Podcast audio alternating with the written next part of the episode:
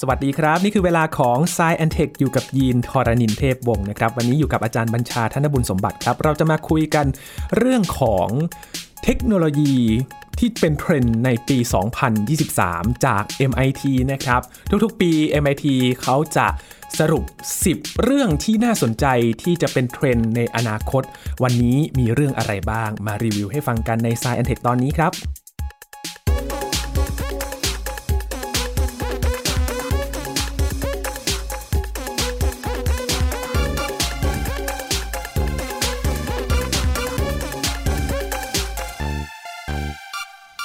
ทุกๆ ต้นปีนะครับสถาบันเทคโนโลยีแมสซาชูเซตส์หรือว่า MIT เขาจะสรุป 10 breakthrough technologies นะครับที่จะเป็นเทรนด์ในอนาคต มองแนวโน้มและบางอย่างก็เป็นสิ่งที่เกิดขึ้นแล้วด้วยนะครับ และปีนี้ก็เช่นเดียวกันครับ และมาเร็วกว่าทุกๆ ปีด้วยนะครับ มาดูกันครับว่า 10 เรื่อง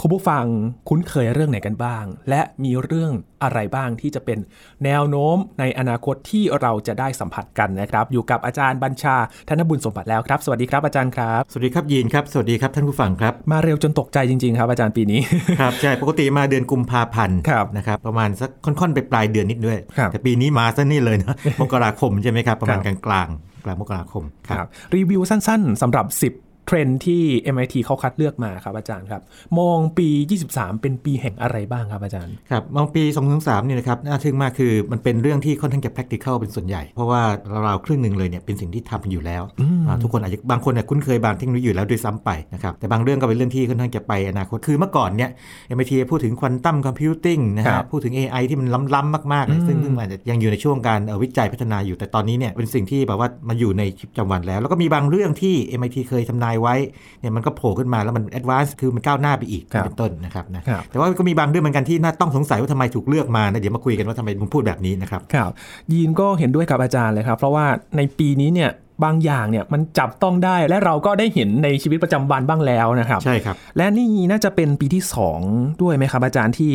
ไม่ได้มีแค่ 10 มี 11 อ่าใช่เขาให้ให้เลือกโหวตมานะครับเด็กให้โหวตใช่ก็คงเป็นคล้ายๆว่า MIT เวลาเวลาเขาทำนี่นะฮะหมายถึงว่าตัววารสาร MIT Technology Review เนี่ยนะครับเขาก็จะโอ้โหดึงข้อมูลมามหาศาลเลยครับนะฮะจากบทความจากข่าวต่างๆนี่นะครับแล้วก็มาค่อยกรองออกมา ทางกองบรรณาธิการก็คงจะทำใจยากเหมือนกันเนาะที่ที่จะตัดอันที่ตั้งแต่หลังสิบขึ้นไปนะก็เลยให้ท่านผู้ฟังหรือผู้ชมเลยนะฮะอยากจะโหวตกันนะครับบ้างครับผู้อ่านก็ทำใจยากเหมือนกันครับไม่รู้จะเลือกอะไรดีเดี๋ยวครับช่วงท้ายมาชวนกันเลือกกันนะครับมี4ช้อยเหมือนเดิมครับในปีนี้ว่าอะไรที่จะเป็นเทรนด์ที่คุณผู้ฟังคาดว่าน่าจะเป็นแนวโน้มในอนาคตด้วยนะครับ ถ้าเลือกไม่ได้อาจจะเลือกทั้ง 4 เลยนะครับอาจารย์ มาเริ่มอันแรกเลยครับอาจารย์ ครับ ปัญหาเรื่องคนที่คอเลสเตอรอลสูงนะฮะเป็นกันหลายคนเลยนะครับผมเองก็เป็น เป็นกันเยอะนะครับ แล้วก็ครับเป็นทั่วโลกด้วยภาวะที่เป็นแบบนี้นะฮะทีนี้จะดีไหมนะ ถ้าเกิดว่ามันมีเทคโนโลยีที่มาช่วยจัดการปัญหานี้ หรือบรรเทาปัญหานี้ได้ครับนะครับเทคโนโลยีที่หนึ่งที่ MIT เสนอมานั่นก็คือ CRISPR นะครับเพื่อจัดการปัญหาคอเลสเตอรอลสูงนะ CRISPR นี่คืออะไร CRISPR คือเป็นเทคโนโลยีการตัดต่อจีโนมครับนะครับซึ่งจริงๆมีมีมาสักพักแล้วนะครับประมาณสักสิกว่าปีก่อนแล้วนะครับแล้วช่วงแรกเนี่ยก็ใช้ในงานวิจัยนะครับแล้วถัดมาก็มีการใช้ในทางการแพทย์เช่น รักษาโรคที่มันแบบแรมากๆเลยอะไรอย่างนี้เป็นต้นนะครับแต่นี้เนี่ยนะครับเขามองว่า MIT มองว่าเป็นเรื่องสำคัญมาก เพราะถ้าเกิดทำสำเร็จจริงๆเนี่ยมันจะส่งผลกระทบกว้างมากเพราะน่าจะมีคนใช้เยอะนะครับแล้วก็เมื่อปีที่แล้วนะครับคือ2022เนี่ยนะครับก็มีการเรียกว่าตัดต่อยีนบำบัดนะครับโดยการที่รักษาสุภาพสตรีท่านหนึ่งชาวนิวซีแลนด์นะครับเพื่อที่จะลด ปริมาณคอเลสเตอรอลของเธออย่างถาวรนะครับกลไกมันทำงานยังไงฮะคือว่ามันมียีนบางตัวนี่นะครับเรียกว่า PCSK9 เนี่ยนะครับตัวนี้เนี่ยมันทำหน้าที่สร้างโปรตีน ซึ่งโปรตีนเนี่ยจะมีมีบทบาทสำคัญในการที่รักษาระดับคอเลสเตอรอลในเลือดอีกทีหนึ่งครับนะครับคือถ้าเกิดเราไปปิดสวิตช์ตัวนี้ปั๊บเนี่ยนะครับระดับคอเลสเตอรอลก็จะต่ำลงได้นี่เป็นต้น แต่ว่าต้องบอกไว้ก่อนว่าการทำเช่นนี้เนี่ยนะครับอย่าเพิ่งดีใจกันไป เพราะว่าเป็นการทดลองเป็น experimental ครับแปลว่าอะไรแปลว่ายังไม่ทราบพวกผลข้างเคียงที่จะตามมายาวๆนั้น MIT ก็เลยประมาณว่าสัก 10-15ปีเนี่ยถ้ามันสำเร็จจริงเนี่ยนะครับถึงจะเริ่มแพร่หลายมากๆนะครับอันนี้ก็เป็นเรื่องเกี่ยว CRISPR for high cholesterol นะครับครับ เป็นระดับจีโนมลึกเข้าไปอีกเลยใช่คนะรับ ผมเล่าให้ฟังคร่าวๆอย่างนี้ดีไหมครับ CRISPR เนี่ยนะครับมันจะมีประมาณสัก 3 รุ่นนะครับครับรุ่น 1.0 เนี่ยเปรียบเทียบง่ายๆเป็นแบบนี้คือตัด DNA เลยนะครับนะตัด DNA แล้วให้มันต่อกันโดยธรรมชาติเอง ซึ่งจะมีความเสี่ยงคือถ้าเกิดตัดผิดเนี่ยไปตัดเอายีนผิดออกมาตัดผิดชีวิตเปลี่ยนไหมครับเปลี่ยนเลยนะครับนะอันที่ 2 นี่คล้ายๆ กับไปเปลี่ยนเบสนะครับสลับเบส A เป็น T C เป็น G อะไรอย่างนี้นะครับนะอ่า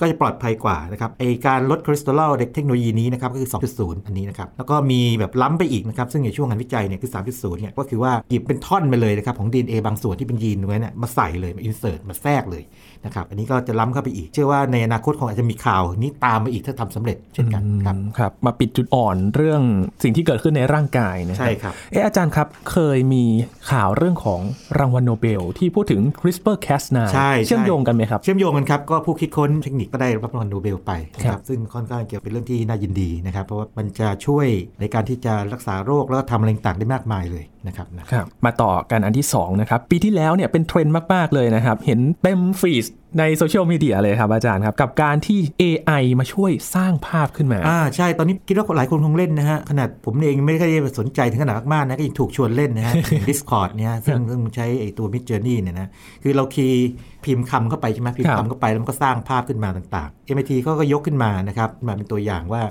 มันส่งผลกระทบต่อวงการศิลปะและคนที่ทำงานด้านนี้นะครับด้านสื่อ ยีนลองจินตนาการว่ายีนเป็นศิลปินคนหนึ่งนะครับที่มี character มีลักษณะของภาพหรือว่าอะไรต่างๆที่สร้างขึ้นมาที่เป็นแบบเฉพาะตัวนะเอกลักษณ์เอกลักษของเขาเป็นเอกลักษณ์เป็นลายเซ็นเลยนะฮะอย่างนี้ปั๊บเนี่ยแต่จู่ๆนี่วันดีคืนดีก็ตัว AI สามารถที่มาเรียนแบบเราได้ จะรู้สึกยังไงเนาะอืมเหมือนกลายเป็นว่างานสร้างสรรค์เนี่ยถูก ลอกเรียนแบบลอกเลียนแบบใช่ใช่ใช่ครับใช่ปริยาของพวกศิลปินและคนทำงานด้านนี้ก็จะแตกต่างกันไปนะครับบางคนรู้สึกถูกคุกคามบางคนถึงขนาดฟ้องร้องก็มีก็มีมีเคสฟ้องร้อง แต่บางคนมองมันเป็นแบบโอ้โหมาช่วยคิดอ่าแทนที่เราจะนั่งคิดอยู่คนเดียวหรือว่าคิดกันไม่กี่คนเนี่ยนะครับให้ AI มันช่วยคิดลองเปลี่ยนนู่นเปลี่ยนนี่ซิแล้วก็ดัดแปลงนะไปอืมแม้แต่บริษัทที่ทำงานด้านนี้นะฮะอย่างพวกเอ่อ Getty นะฮะ Getty Image เนี่ยนะครับเขาแบนเลยนะฮะบอกว่าไม่ให้เขาจะไม่มีพวกภาพที่สร้างจาก AI อืมนะแต่อย่าง Shutterstock เนี่ยนะครับเขากลับเซ็นสัญญานะครับกับ OpenAI ที่สร้างใน AI ที่ชื่อ DALL-E นะครับบอกว่าเนี่ยมาทำงานด้วยกันนะครับแล้วก็เผลอๆเนี่ยอาจจะมีการตอบแทน แบบว่าสมมติว่าพวกศิลปิน หรือใครก็ตามที่สร้างไอ้ตัวต้นแบบมาให้ ตัวนี้เรียนรู้ได้ซ้ำไปอะไรครัเงี้บยอะมองเป็นโมเดลธุรกิจใหม่ไปเลย แล้วก็การใช้งานที่มีหลากหลายมากเลยนะครับ หลากหลายมากอืมพวกนักออกแบบปก magazine นะครับวาดครับภาพประกอบก็ไปใช้ หรือว่าจะทำการตลาดนะโฆษณาก็ใช้ได้เหมือนกันนะฮะออกแบบเสื้อผ้าออกแบบอะไรต่างๆให้มันลองดูครับนะฮะแต่ในที่สุดแล้วเนี่ยนะครับคนทำงานด้านนี้เขาก็จะบอกว่า มันไม่ถึงที่สุดหรอกคือมันช่วยคุณสร้างเนี่ยแต่ว่ามันไม่ค่อยตรงใจ ผมเองลองเล่นดูเยอะพอสมควรหลังๆนี่นะฮะลองเล่นดูปรากฏว่าอย่างนี้ แม้ว่าจะเลือกคำที่มันออกมาได้เป๊ะ หรือว่าตามใจเราเนี่ยมันไม่ไม่ง่ายทีเดียว ใช้เวลาใช้เวลาทีเดียว ทีนี้จุดน่าสนใจเกี่ยวกับเรื่องนี้คืออย่างนี้ เรื่องการใส่คำเข้าไปแล้วสร้างภาพเนี่ยตอนนี้กลายเป็นเรื่องทำได้แล้วครับนะฮะเราเล่นได้แล้ว ปรากฏว่าตามจากนั้นไม่นานเลยใส่คำไปแล้วสร้างวิดีโอมาเลยสร้างคลิปสั้นๆออกมาโนะครับ tech ล้ำมาก text text to video เพราะฉะนั้นให้ระวังไม่ดีนะให้ติ๊กตง TikTok อะไรนี่นะเดี๋ยวอีกหน่อย AI มันจะมาต้องมาแย่งงานต้องมาจับผิดไหมครับว่าอันไหนเนี่ยถ่ายเองอันไหนใช่ใช่ AI สร้างใช่นะฮะเพราะฉะนั้นมันจะกลายเป็นอย่างนี้ทิศทางมันจะกลายเป็น text to anything โอ้นึกภาพไหมฮะ คือไม่แค่ text to picture ครับ text to video text to anything สร้างสร้าง movie สร้างภาพยนตร์อะไรขึ้นมาเลย ซึ่งอันนี้นะฮะ บางบริษัทอย่าง OpenAI เนี่ยเขามองว่า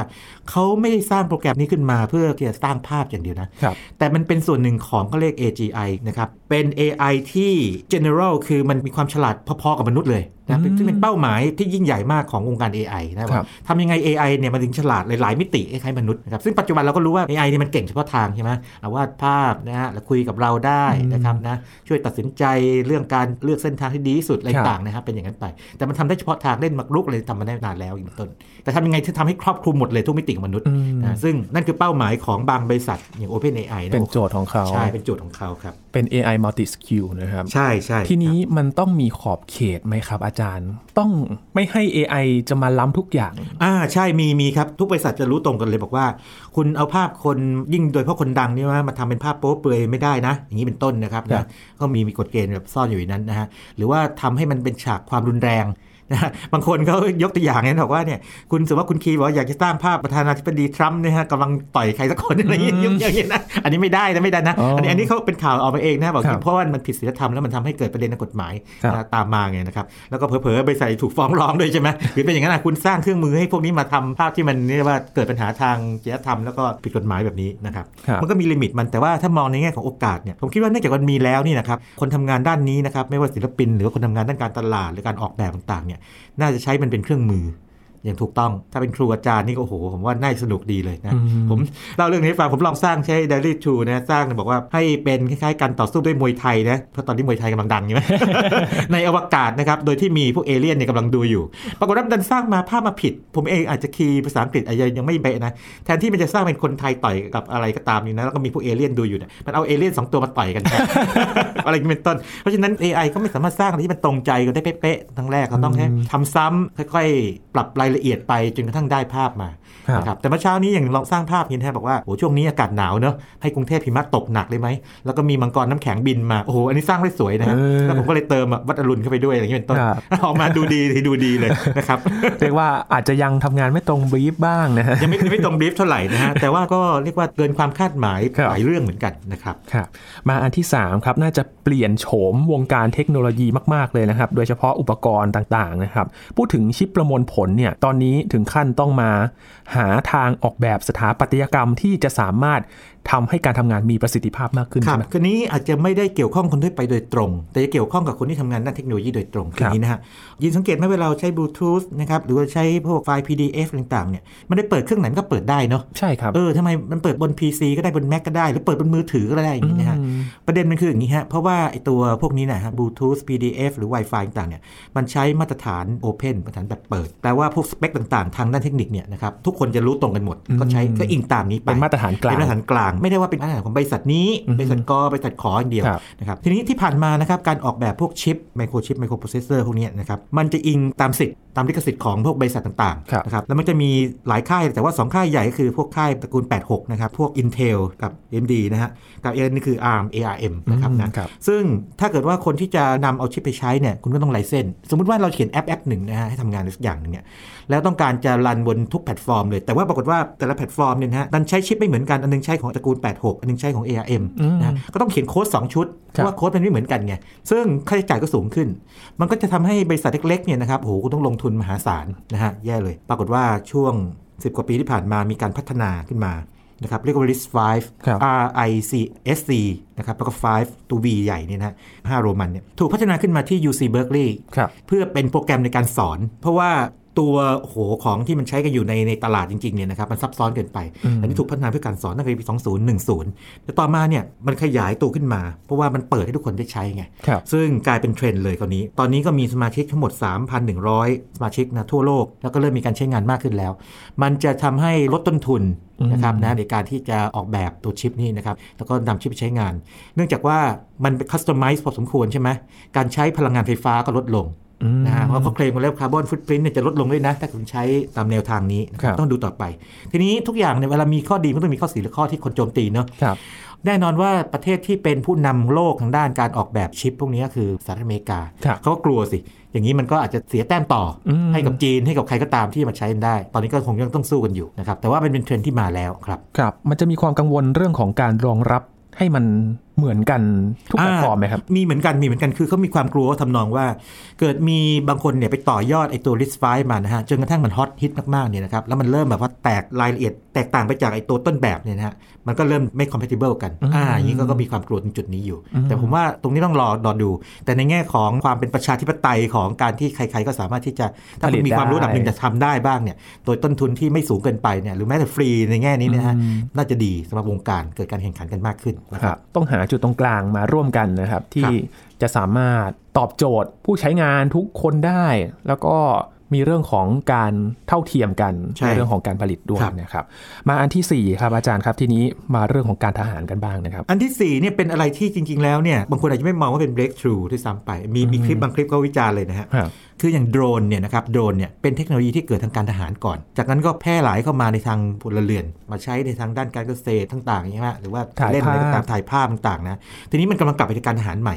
นะครับเพราะว่าตลาดเนี่ยมันโตขึ้นเร็วมากโดยเฉพาะการทหารใช้ทำอะไรบ้างก็ใช้เซอร์เวย์ดูสำรวจนะฮะกับใช้ในการโจมตีนะครับนะทาง MIT ก็ชี้ให้เห็นว่าเดิมทีเนี่ยนะฮะสหรัฐอเมริกาอิสราเอลเนี่ยอันนี้เป็นเจ้าที่แบบว่าผลิตมาเยอะเลยในการขายออกมา แต่ตอนหลังคู่แข่งเริ่มมาแล้วนะฮะตุรกีอิหร่านและอื่นมากมายเลยอืมจีนก็น่าจะด้วยเนาะครับนะครับแล้วก็ทั่วโลกถ้ามองตลาดทั่วโลกตอนนี้เนี่ยนะครับมีทั้งหมด 80 ประเทศแล้วที่ใช้โดรนทางการทหารนะครับทีนี้โดรนพอมีมากขึ้นปั๊บเนี่ยนะครับแน่นอนมันก็ต้องมีการต่อต้านเนาะ ระบบต่อต้านโดรนก็เพิ่มขึ้นตามไปด้วยอ่าอ่าไม่ใช่จู่ๆคุณจะยอมให้ใครมาบุกโอ้มามาสำรวจอะไรมันบุกได้ง่ายขึ้นกว่าอ่ใช่การอ่าขี่เครื่องบินอีกใช่ใช่นะครับก็ระบบต่อต้านโดรนก็มากขึ้นด้วย แล้วก็อย่างในบราซิลเนี่ยมีกรณีศึกษาน่าสนใจมากผมอ่านแล้วว่าเออยังขำๆเลยว่าเขาใช้ตัวระบบต่อต้านโดรนเนี่ยนะครับในการป้องกันไม่ให้พวกที่ให้ค้ายาที่ติดคุกเนี่ยนะครับครับมันไปรับยามาขายในคุกต่ออะไรอย่างเงี้ยนะคือคอยตรวจจับไอ้โดรนส่งส่งยาเสพติดนี่ไงนะฮะปกตินี่ต้องแอบเข้าไปในเรือนจำส่งยาอันนี้ใช้โดรนเลยใช่ใช่แล้วก็มีตัวระบบต่อต้านโดรนที่มัน portable ครับอ่าพกพาได้ง่าย เพราะอ่าระบบจริง ๆ มันอาจจะใหญ่มากพอควรครับใช่ไหมแบบ portable ก็มีจากฝรั่งเศสอะไรเป็นต้น เพราะฉะนั้นเราเราจะเห็น MIT คงให้ความสำคัญในแง่ที่ว่าไอ้คำว่า military เนี่ยมันไม่ใช่การทหารแบบแท้ๆแบบว่าต้องสู้รบกันไงอืมนะแต่ว่าไอ้เรื่องยาเสพติดหรือเรื่องต่างๆการต่อต้านความมั่นคงความมั่นคงต่างๆเนี่ยก็เกี่ยวข้องด้วย การใช้งานมีมากขึ้นจริง ๆ อย่างน่าจับตานะครับครับก็ถือเป็นเทคโนโลยีที่สี่ของพอปีมนี้องจริง ๆ แล้วเนี่ยเปรียบเทียบกับทางอากาศยานหรือว่าเครื่องบินนะครับอาจารย์ต้นครับทุนนี่ ถูกลงเยอะมากเลยนะครับใช่และใช่ทีนี้พอถูกลงมันก็จะสามารถไปพื้นที่ไหนก็ได้ ถูกถูกครับแล้วก็มีการแบ่งให้ข้อมูลนิดนึงนะครับ มีการแบ่งโดรนทางด้านทางทหารเนี่ยเป็น 3 ระดับนะครับครับตามน้ำหนักของมันหรือระยะทางที่มันบินไปได้ เล็กหน่อยก็คือน้ำหนักน้อยกว่า 150 กิโลกรัมนะครับบินไปได้อย่างเก่งก็สัก80 กิโลเมตรอืมใกล้ๆนะครับทำอะไรที่แบบไม่ได้เยอะมาก แล้วก็ระดับกลางๆประมาณ 150 กิโลกรัมถึง 600 กิโลกรัมอันนี้ครับบินได้ไกลขึ้น แต่ว่าก็ยังไกลไม่เกิน 150 กิโลเมตรนะครับอันนี้เป็นในเชิงแทคติกในการทหารครับแต่ว่าถ้าเกิดว่าเมื่อไหร่ก็ตามที่เกิน600กิโลกรัมที่เป็นลำใหญ่ ๆ เลยนี่นะครับนะเช่นในการโจมตีต่างๆเนี่ยอันนี้บินได้เกิน 150 กิโลเมตรนะครับเพราะฉะนั้นในแง่ของทางสเปคทางเทคนิคมันก็มีเรื่องของพวกนี้เข้าไปเกี่ยวข้องด้วยนะครับเผื่ออีกหน่อยฟังข่าวจะได้เข้าใจนะเป็นโดรนระดับไหนกันนะครับครับมากันเรื่องที่ 5 แล้วนะครับอาจารย์ครับเป็นเรื่องเกี่ยวกับการทำแท้งแล้วก็ telemedicine แต่ครับอันนี้จะเจาะจงที่สหรัฐอเมริกานะใช่ใช่เรื่องที่ 5 เนี่ย จริงๆ MIT นี่เลือกขึ้นมาน่าจะเป็นแบบตอบโจทย์การเมืองภายในเขาเองครับหรือว่าคนความต้องการเขาเอง เป็นเรื่องภายในอเมริกาครับตรงๆเลย คือตัวชื่อหัวข้อเป็น abortion pills via telemedicine คือเกี่ยวกับการสั่งซื้อยาทำแท้ง หรือการใช้ยาทำแท้งเนี่ยนะครับผ่านการแพทย์ทางไกล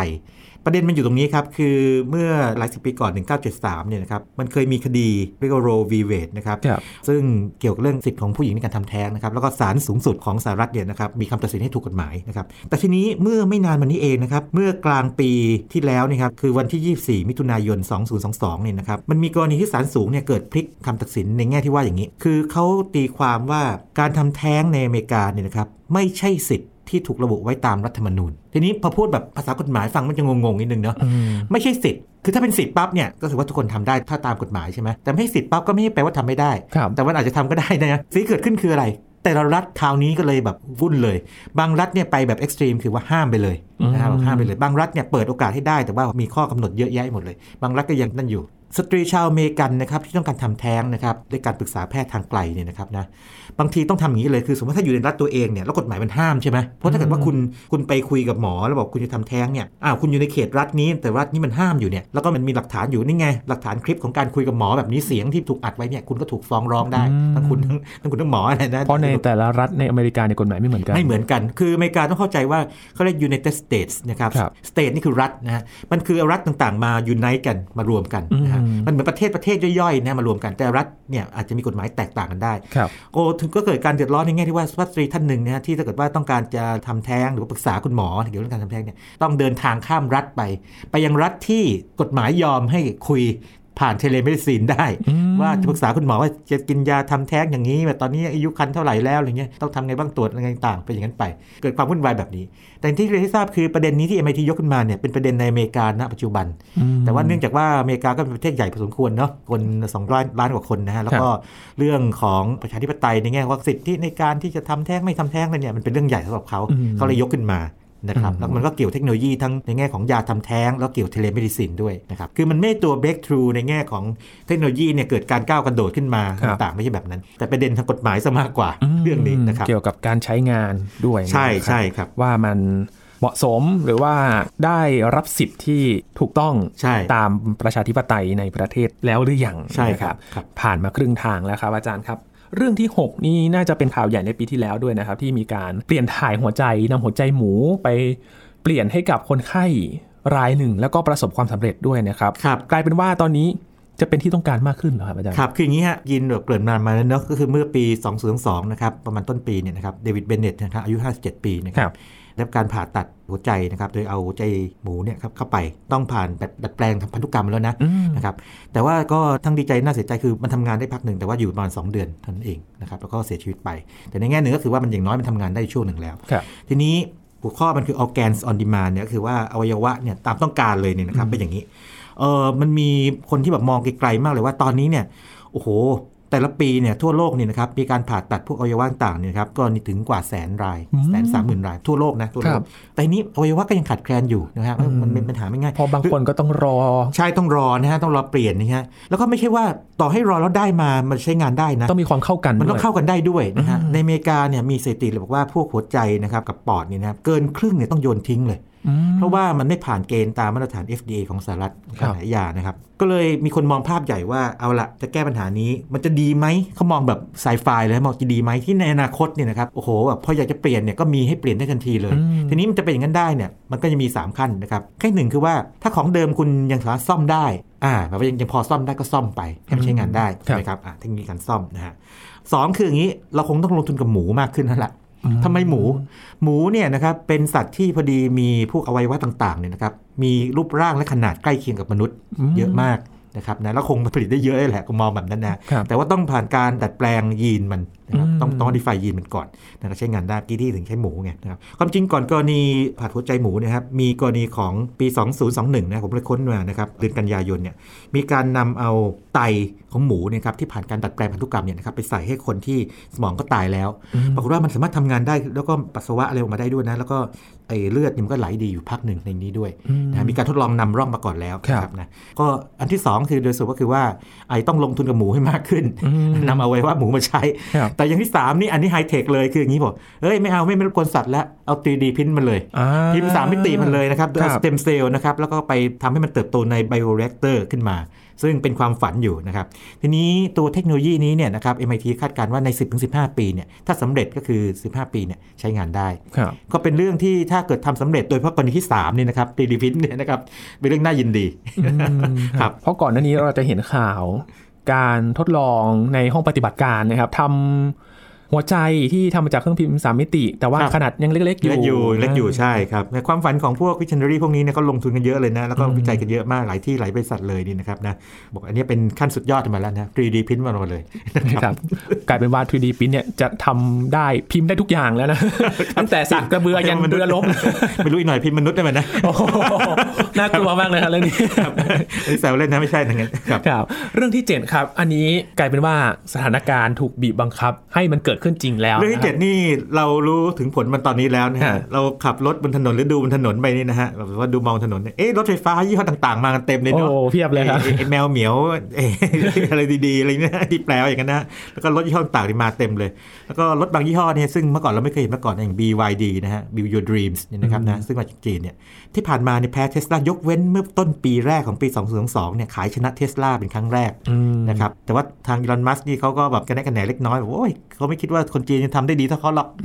นี่เขาได้อ่านข่าวมาอย่างนั้นนะครับทีนี้ข้อ 7 ของ MIT คืออย่างนี้บอกว่า EV หรือรถยานยนต์ไฟฟ้าเนี่ยเป็นสิ่งที่หลีกเลี่ยงไม่ได้ครับซึ่งเป็นอย่างนั้นจริง ก็ข้อที่ผ่านมาเนี่ยมันเติบโตแต่เติบโตช้าใช่ครับแต่ปีที่ผ่านมาเราเห็นมันเติบโตเร็วมากเลยครับแล้วคาดการณ์กันว่าอย่างนี้ประมาณปี 2002เนี่ยนะครับโดยรวมแล้วยานยนต์ไฟฟ้าเนี่ยขายได้ทั่วโลก 13%ก็เยอะนะ 13%แต่พอถึงปี 2030 นะครับ คือปลายทศวรรษนี้เนยครับอาจจะประมาณ1ใน 3 คือ 30%โดยประมาณโอ้นะครับแปลว่า 1 ใน 3 ของรถที่อยู่บนท้องถนนเนี่ยเป็นรถไฟฟ้าเป็นรถไฟฟ้าครับนะครับอย่างนั้นถ้าเป็นอย่างนั้นทำไมเป็นแบบนั้น1คือราคาลดลงเนาะครับแล้วก็หาที่ชาร์จได้เพิ่มขึ้นเรื่อยๆนะครับแม้ว่ายังไม่มากก็ตามนะครับนะแล้วก็นโยบายรัฐนี่มีส่วนมากเลครัยบบางคนอาจจะคำนึงเรื่องสิ่งแวดล้อมนะดีหน่อยก็ซื้อไว้อีกคันหนึ่งครับไว้วิ่งระยะที่ไม่ไกลนัก แต่พูดอย่างนี้ก็ไม่เชิงเพราะว่าบางคันเนี่ยโอ้โหวิ่งไปได้ 400-500 กิโลเมตรอืมก็วิ่งได้ครับไกลๆพอสมควรกัน ทีนี้หัวใจของยานไฟฟ้าคือตัวแบตเตอรี่มันก็แปลว่าราคาต่ำลงวิ่งได้ไกลขึ้น แล้วก็ชาร์จได้เร็วขึ้นอืมนะครับในขณะที่ตัวลิเธียมไอออนปัจจุบันเนี่ยนะครับแม้ว่าจะวิ่งได้ในระยะเกือบเกือบ500 กิโลเมตรต่อการชาร์จนะหรือว่าประมาณ 500 กว่าๆนี่เนี่ยนะฮะแต่มันเสื่อมในอัตราประมาณ 3-5%ต่อปี เสื่อมเนี่ยแปลว่าอย่างนี้ สมมติว่าตอนมาใหม่ๆเนี่ยเคยวิ่งได้ระยะเต็มที่เลยครับแต่พอเวลาผ่านไปก็วิ่งได้แผ่วสั้นลงลงแผ่วลงนะต้องให้มันมันเต็มที่ภายใน 10 ปีเนี่ยมันจะเสื่อมไปประมาณสัก 25%ถึง37%จะต้องเปลี่ยนแบตเตอรี่ต้องเปลี่ยนแบตเตอรี่นะครับแล้วราคามันก็ยังสูงอยู่พอสมควรเอ่อราคาของแบตเตอรี่เนี่ยอยู่ในช่วงประมาณ 15-20%ราคารถโอ้นะครับเป็นหัวใจของมันหัวเลใจยสำคัญเลยนะครับครับดังนั้นเรื่องนี้ MIT ก็เลยถือว่าเป็นเรื่องสำคัญเพราะว่าเขาเข้าใจว่าเขาใส่เรื่องนี้ไปเพราะว่าเขาต้องการถือว่าปี 2023เนี่ยหรือว่าปีที่ผ่านมาเนี่ยเป็นหมุดหมายสำคัญที่เรียกว่า EV เนี่ยมัน take off ละมันเริ่มออกจริงแล้วครับความต้องการก็จะเพิ่มขึ้นหลังจกที่ตามมาด้วยครับหลังจากที่พูดมาถึงมานานพอสมควรแล้วนะครับครับ ก็ MIT บอกว่าตอนนี้มันเกิดขึ้นแล้วแหละ now ใช่ใช่มาเรื่องที่ 8 กันบ้างครับ มาสู่เรื่องของดาราศาสตร์และอวกาศนะคครัรับบปีที่แล้วเนี่ยเรื่องนี้ก็โอ้โหเห็นภาพตื่นตาตื่นใจก็ตื่นใจมากใช่ James Webb Space Telescope นะครับโดยสรุปอีกทีนึงนะครับ James Webb เนี่ยถูกออกแบบขึ้นมาเพื่ออะไรเพื่อที่จะศึกษาตอนที่ดาวฤกษ์ดวงแรกแรกเลยนะครับหรือกาแล็กซี่แรกเนี่ยกำเนิดขึ้นมาครับแล้วก็ศึกษาการก่อตัวของกาแล็กซี่แล้วการวิวัฒนาการของมัน แล้วการศึกษาการคลี่คลายตัวของการเปลี่ยนแปลงของไอ้ดวงดาวฤกษ์แล้วก็ดาวเคราะห์หาพวกระบบดาวเคราะห์ไอ้ระบบนี่ฮะระบบสุริยะใหม่นะฮะที่ไม่ใช่ระบบสุริยะเราเนี่ยนะครับที่มีอาจจะมีชีวิตอยู่ได้ด้วยอย่างนี้เป็นต้นนะฮะโดยสรุปคืออย่างนี้เจมส์เว็บเนี่ยนะครับตัวกล้องมันเนี่ยนะครับหรือว่าไอ้กระจกมันเนี่ยนะฮะใหญ่กว่า มีพื้นที่มากกว่าฮับเบิล6เท่า แต่หัวใจมันอยู่นี้หัวใจมันอยู่ที่ว่ามันใช้ near IR astronomy คือศึกษาคลื่นแม่เหล็กไฟฟ้าในช่วง IR นะครับ ซึ่งมันจะต่างจากฮับเบิลนะครับทำไมต้อง IR ด้วย เพราะว่าของที่อยู่ไกลๆ แล้วอยู่นาน ๆ มาเนี่ยนะครับ มันหนีออกจากเราเร็วมาก เกิด red shift นะครับ ก็ shift ไปทางพวก IR IR นี่ยังทะลุพวกฝุ่นในอวกาศมาได้ดีกว่า แล้วก็พวกของที่มันเย็นกว่าเนี่ยส่งพวก IR ที่ออกมาเยอะนะครับแล้วก็ที่ผ่านมาเนี่ย IR ยังศึกษาจากโลกเนี่ยยากลำบากนิดนึงนะครับแล้วก็ฮับเบิลก็ทำไม่ได้เจมส์เว็บบ์ก็ทำหน้าที่นี้ แล้วก็ ผลงานก็เยอะแยะเลยตอนนี้นะครับ ไปเจอบริเวณที่เกิดดาวฤกษ์เกิดใหม่นะครับนะบริเวณที่กาแล็กซี่เกิดใหม่ๆขึ้นมาศึกษาพวกดาวพฤหัสบดี แล้วก็เจอ exoplanet ครั้งแรกเลย เมื่อวันที่ 11 มกราคม ปีนี้เลย 2023 นี่เลยครับนะครับจะเห็นภาพเปรียบเทียบจากฮับเบิลกับเจมส์เว็บนะครับเห็นรายละเอียดที่ต่างกันชัดเจนมากๆเลใช่ยใช่ครับนะครับหลังจากนี้คงจะได้เห็นภาพใหม่ ๆ มากขึ้นกับครับการศึกษาของกล้องโทรทัศน์อวกาศตัวนี้เพราะว่ากว่าจะได้ปล่อยก็ใช้เวลานานเหมือนกันนะอ๋อใช่อาจารย์ยื้อขึ้นมานานครับ แล้วก็ต้นทุนเนี่ยสูงขึ้นเรื่อยๆด้วยนะครับ แพงเรื่อยๆด้วยครับ ก็ถือว่าได้เวลาทำงานสักทีนะครับ มาถึงเรื่องที่ 9 น่าจะเป็นเรื่องที่โอ้โหเบรกทรูจริง ๆ เลยนะครับ เรื่องที่ 9 เนี่ยผมถือว่าเป็น breakthrough แท้ๆของ MIT ปีนี้ คือ ancient DNA analysis คือการวิเคราะห์ DNA โบราณครับคร่าวๆอย่างนี้ใครๆก็รู้ว่า DNA เนี่ยสามารถที่จะตรวจสอบบุคคลได้เนอะนะครับว่าคุณเป็นลูกใครอะไรอย่างนี้เป็นต้นนะฮะหรือว่าสืบหาพวกผู้ร้ายอะไรได้นี่เป็นปกติรู้อยู่แล้วนะฮะแต่นี้ DNA โบราณเนี่ยหมายถึงว่ามนุษย์โบราณเนี่ยนะครับเนียนเดอร์เทลเอยหรือว่าโฮโมเซเปียนส์เอยเนี่ยเก่าๆเนี่ยนะครับมันเกิดปัญหาที่ว่าพอมันเก่าแล้วเนี่ยมันก็เกิดการเสื่อมสภาพนะเคมีนะมีสารเคมีตามกาลนะเวลานะครับนะใช่ แล้วก็อาจจะมีพวกการปนเปื้อนโดยพวกจุลชีพเข้าไป หรือแม้แต่การที่เราไปหยิบจับมันเนี่ย DNA ของมนุษย์สมัยใหม่ก็ปนเข้าไปได้ปนเปื้อนไปแล้วปนเข้าไปได้ มันยากเขาถึงเกือบจะเชื่อว่ายากน่าจะทำได้ไม่ได้หรือว่าเกือบเกือบไม่ได้เลยในที่สุดก็มี breakthrough คือทำได้จริงๆนะครับนะทำได้จริงแล้วก็ได้ Nobel Prize ปี 2002 ไปเลยครับโดยสรุปคืออย่างนี้ Homo sapiens เนี่ยนะครับอยู่มา 3 0 0 0 0 0 ปีนะครับ เกิดในแอฟริกานะจนถึงปัจจุบันคือพวกเราเนี่ยนะครับครับนะแต่ก็จะมีพวกเนียนเดอร์เทลเนี่ยเกิดมาเกิดก่อนเรานะ4 0 0 0 0 0ปี แล้วก็หมดไปนะครับหมดไปเมื่อ 30,000 ปีก่อนล้มหายตายจากนะล้มตายจากไปนะครับทีนี้เนียนเดอร์เทลเนี่ยเขาไม่ได้เกิดในแอฟริกานะเนียนเดอร์เทลเนี่ยเกิดในยุโรปกับทางเอเชียตะวันตกนะครับนะดังนั้นเนี่ยมันจะมีช่วงที่ไม่เจอกันอยู่ แต่ว่าถึงจุดหนึ่งเนี่ยนะครับ โฮโมเซเปียนเนี่ยออกจากแอฟริกามาใช่ไหมประจนภัยครัเข้าบสู่หน้าออกมาทางมาทางตะวันออกกลางก่อนแล้วก็เข้าสู่ยุโรปต่างๆเนี่ยมันก็ต้องมีช่วง overlap ทับซ้อนกันอยู่เจ็ดหมื่นถึงสามหมื่นปีช่วงนี้เขาก็นะครับต้องเจอกันบ้าง โอ้เจอกันเลย ปรากฏว่างี้การค้นพบครั้งนี้มันยิ่งใหญ่ในแง่ที่ว่า มันมีการผสมพันธุ์กันระหว่างโฮโมเซเปียนกับเนียนเดอร์เทลไงข้ามสายพันธุ์ยีนกันใช่ข้ามสายพันธุ์กันนะฮะตัวเลขเดิมเนี่ยบอกว่าเจอประมาณ 1-4%แต่ว่าตัวเลขที่ดีไฟล่าสุดเนี่ย1-2%ไอ้ตัวยีนของเนียนเดอร์เทลเนี่ยที่อยู่ในมนุษย์บางกลุ่มเนี่ยนะครับทางยุโรปทางอะไรนี่นะฮะนั่นเรื่องหนึ่งนะครับกับอีกเรื่องหนึ่งคือการที่ศึกษาตัวไอดีเอ็นเอเก่าๆมากๆได้เนี่ยนะเก่าแก่มากๆเนี่ยเป็นหมื่นปีได้เนี่ยนะครับนะทำให้ค้นพบมนุษย์พันธุ์ใหม่ ครับเดนิโซวานขึ้นมาอีกอ๋อนะครับอ่าแล้วก็พบเป็นคนละกลุ่ม แล้วก็พบว่ามนุษย์ปัจจุบันก็เคย mating จับคู่กันมาแล้วจับคู่กันมาแล้วเหมือนกัน1-6%ก็เจอนะครับแล้วก็เดินมาเจอแถบๆทางแถบบ้านเราพอสมควรด้วยอ๋อฝั่งทาง Southeast Asia บางส่วน แล้วก็ทางแถบไอ้พวกคนที่อยู่ในหมู่เกาะต่างๆนะครับหรือว่าคนที่อยู่ทางแถบทิเบต ทีนี้มันเกี่ยวข้องยังไงกับเราในปัจจุบันมันเกี่ยวสิครับเพราะว่า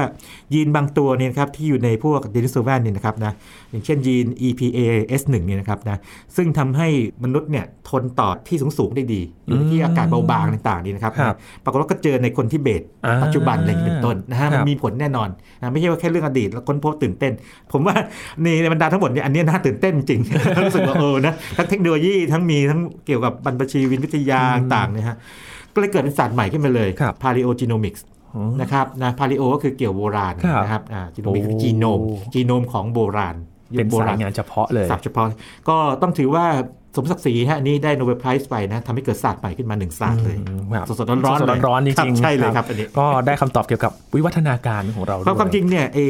การที่ไปหาทำ sequencing ไอจีโนมของเนียนเดอร์เทลเนี่ยทำมาได้ 10 กว่าปีแล้วคือ 2010ครับแต่ว่าก็มันต้องมีการคอนเฟิร์มต่างๆเนาะอืมจนได้มาได้โนเบลไพรส์นะครับครับ มาที่เรื่องที่ 10 แล้วครับเรื่องอาสุดจารย์ท้ายครับน่าจะครับโยงเกี่ยวกับเรื่องรถยนต์ไฟฟ้าด้วยใช่นะครับอาจารย์ใช่ทีนี้มันอย่างนี้ครับยิน พอรถไฟฟ้ามากขึ้นเนี่ยแน่นอนว่าไอ้ตัวถังเนี่ยปกติอยู่แล้วมันรถธรรมดาก็มี แต่หัวใจคือแบตเตอรี่ใช่ไหมแบตเตอรี่ก็ต้องถูกใช้มากขึ้นครับทีนี้คำถามคือเราจะเอาพวกวัสดุต่างๆมาจากไหน โดยเฉพาะโลหะมีค่าต่างๆจะลิเธียมหรืออะไรต่างๆกันมานะ ขุดเหมืองเหรอโอ้โหมีการขุดเหมืองมีการประมาณว่าอย่างนี้นะฮะถ้าถึงปี 2035 นี่นะครับอีกประมาณสักสิบกว่าปีจากนี้นะครับถ้าถ้าขุดเหมืองใหม่ๆขึ้นมาโดยที่ไม่รีไซเคิลเนี่ยต้องมี 200กว่าเหมืองขุดใหม่ โอ้โอ้โหสิ่งแวดล้อมเอ่ยอะไรเอ่ยนี่ครับอยู่แล้วก็ไม่พอไม่ไม่ใช่อาจจะพอด้วยนะนั่นเรื่องหนึ่งดังนั้นเนี่ยนะครับการรีไซเคิลเนี่ยแม้จะไม่ใช่คำตอบร้อยเปอร์เซ็นต์ครับแต่จะช่วยบรรเทาได้อืมก็เลยต้องมีการพัฒนาเทคโนโลยีในการรีไซเคิลคือดึงเอา พวกโลหะมีค่าต่างๆเนี่ยกลับมาใช้ให้มากขึ้นอืม management ใหม่ในการคัดแยกมันนะฮะแล้วก็นำมาใช้ใหม่เนี่ยนะครับให้มันมี automation ต่างๆเนี่ยมากขึ้น ตอนนี้ทำกันอยู่ทำแล้วนะครับทำแล้วครับแล้วก็ลงทุนเรื่องนี้มากขึ้น อย่างเช่นบริษัท Redwood Materials นะครับประกาศเลย 3.5 พันล้านนะครับดอลลาร์เนี่ยนะครับก็ลงทุนสร้างโรงงานแห่งใหม่อันนี้แค่บริษัทเดียวนะยังมีบริษัทอื่นอีกเพราะเห็นตลาดไงอืมยินจริงเรื่องนี้เนี่ยผมว่าคนที่คิดได้เนี่ยก็จะรู้เลยบอกว่าโอเค ตอนนี้รถ EV ยังใหม่อยู่ครับแบตเตอรี่ยังใหม่อยู่ แต่คุณผ่านไป 10 ปี ความต้องการมากขึ้นขยะอิเล็กทรอนิกส์ก็มากอ่ามนั่ขึ้นอ่านั่นก็ส่วนหนึ่งขยะอิเล็กทรอนิกส์มากขึ้นจะจัดการยังไงก็ต้องอืมรีไซเคิลจะทิ้งก็ไม่ได้คราวนี้ถ้าเกิดทิ้งเนี่ยปัญหาสิ่งแวดล้อมมาเลยใหม่ตามไปคราวนี้เราไม่เจอปัญหาเรื่องฝุ่น เราเจอปัญหาเรื่องสารพิษที่มาจากแบตเตอรี่แทน ดูเหมือนจะอันตรายกว่าด้วยนะอันตรายกว่าในแง่ที่ว่าโอ้โหมันลงน้ำไงมันลงน้ำลงดินนะครับครับก็ถ้าทำเรื่องนี้ได้ดีมากๆรีไซเคิลแบตเตอรี่ได้มากเนี่ยครับก็เป็นเรื่องที่ดีแน่นอนนะคครับเพราะเทรนด์มาแล้วครับครับเป็นสิ่งที่คู่กับเรื่องของรถยนต์ไฟฟ้าในขณะนี้ด้วยนะครับใช่ครับรวมถึง